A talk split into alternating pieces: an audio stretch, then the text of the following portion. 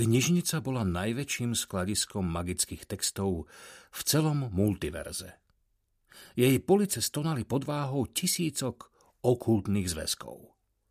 Kade, čo sa o nej povrávalo, napríklad keďže vraj obrovské množstvo mágie prudko skresluje prostredie, v ktorom sa nachádza, knižnica zásadne nerešpektuje normálne zákony priestoru a času. Vraj sa ťahne do väčšnosti.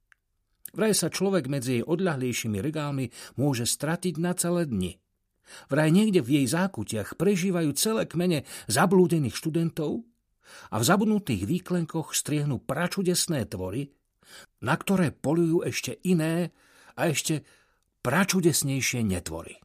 Tí múdrejší študenti si pri výpravách do plesnevej tmy za vzdialenými knihami radšej nechávali na policiach kriedové značky a žiadali priateľov, aby ich prišli hľadať, ak sa nevrátia na večeru. Svetlo z regálov tmu nepresvetľovalo, skôr zdôrazňovalo, no v jeho fialkastom blikote mohol prípadný pozorovateľ identifikovať starožitný otlčený pracovný stôl, umiestnený presne pod centrálnou kúpolou. Chrápanie sa nieslo spod tohto stola a kus vydratej deky tam ledva zakrýval čosi, čo pripomínalo hromadu vriec s pieskom, no v skutočnosti to bol dospelý samec orangutana. Knihovník. Málo kto sa už pozastavil nad tým, že je z neho ľudób. Premenil sa počas magickej nehody, aká sa ľahko pritrafí v spoločnosti toľkých premocných kníh, a to mal knihovník podľa všeobecnej mienky ešte šťastie. Podoba, ktorou sa teraz onosil, sa až tak veľmi nelíšila od ľudskej. Ba ponechali mu aj prácu, veď mu šla v podstate od ruky, hoci sa možno nedalo hovoriť o tom, že mu ju ponechali dobrovoľne. Knihovník totiž vedel ohrnúť hornú gambu a vyceril toľko žltých zubov, koľko nik v správnej rade univerzity ešte nevidel, takže otázka jeho prípadného odchodu ako si nikdy neprišla na pretras. Lenže teraz sa ozval ešte iný zvuk, ktorý sem nepatril. Škripot otvárajúcich sa dverí. Tiché kroky preťapkali podlážke a stratili sa medzi zhrčenými regálmi. Knihy pobúrene zašuchotali a zo pár väčších grimoárov aj zarinčalo reťazami. Knihovník stále spal, ukolísaný cupotaním dažďa na kupolu. O kilometr ďalej otvoril kapitán Mrak v objatí svojej stoky ústa a z chuti spustil pesničku. Náhle však polnočnými ulicami uháňala postava v čiernom, myhala sa od brány k bráne, až sa ocitla pred jednou mimoriadne pochmúrnou a zlovesnou.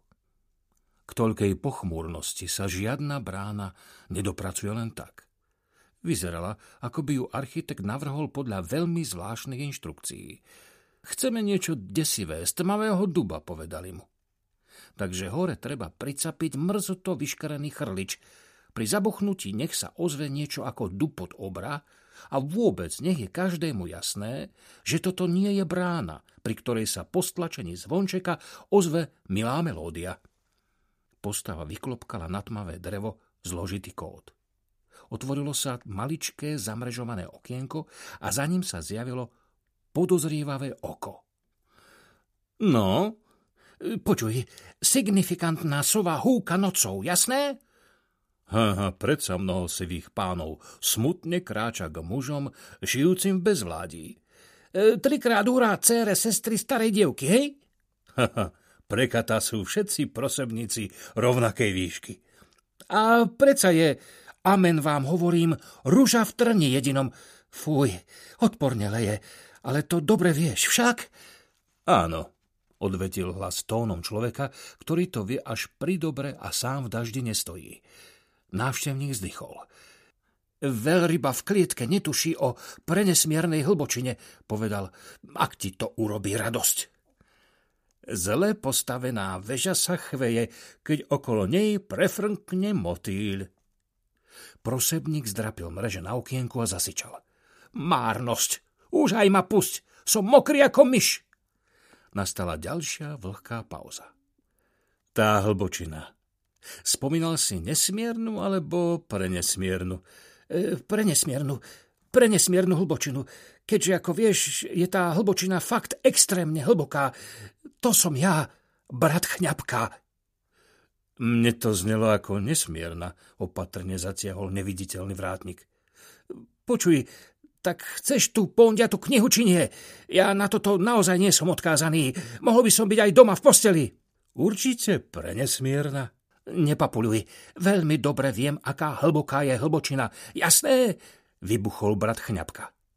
Vedel som o tej hlbočine, keď si bol ešte sopľavý nováčik. Tak otvoríš konečne?